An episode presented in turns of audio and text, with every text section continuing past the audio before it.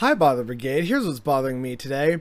Doesn't seem like enough people have been hearing about some absolutely amazing, good, positive news, which unfortunately we're gonna kind of need because I can already tell tomorrow's video is gonna be a bit of a downer, and then there's the Sunday sum up, which I'll try and make a little nice, but um, I figured we need some of that actual good, positive leftist news, and here's a crucial instance of it. Like, absolutely fantastic. Great news! Veritas Tenants Association reaches agreement with San Francisco's largest landlord to end five month debt strike in exchange for full rent cancellation. Excellent work by the tenants to organize and earn a seat at the table. Now let's make sure all tenants have a right to organize. Yeah, this is the thing that actually happened. Again, the source will be in the description down below. It's like this whole page. You can read it at your own leisure. But here are the core points that I want to focus on that is absolutely amazing that striking renters managed to get this. On condition of strikers submitting applications to the state rent relief program, the VTA won, number one,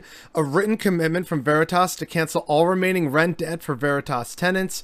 Two, an initial commitment from Veritas to discuss economic relief for shadow debt. Three, a waiver of annual rent increases for 2022.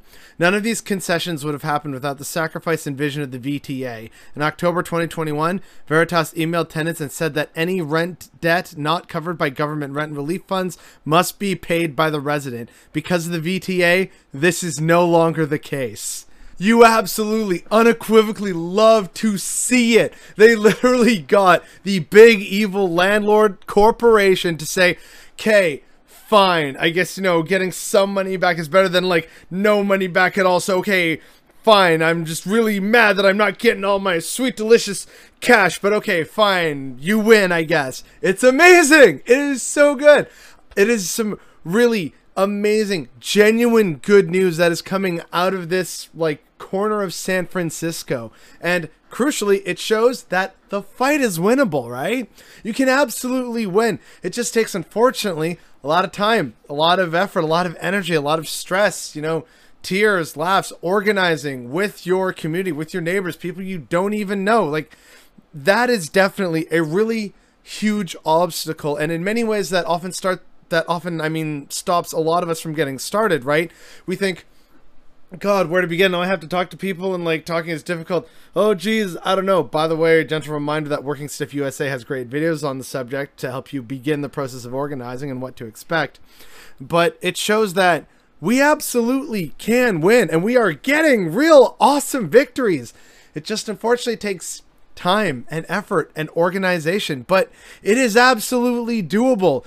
These striking like residents just decided, you know what? No, we're not going to put up with being extorted anymore. And they got all those amazing concessions. They no longer have to pay rent debt and shadow debt. That is what solidarity with your fellow man or woman or non binary and pals like. This is what solidarity can actually do and what it can look like. And it's so beautiful. And the fact that this isn't bigger news everywhere is definitely what's bothering me today.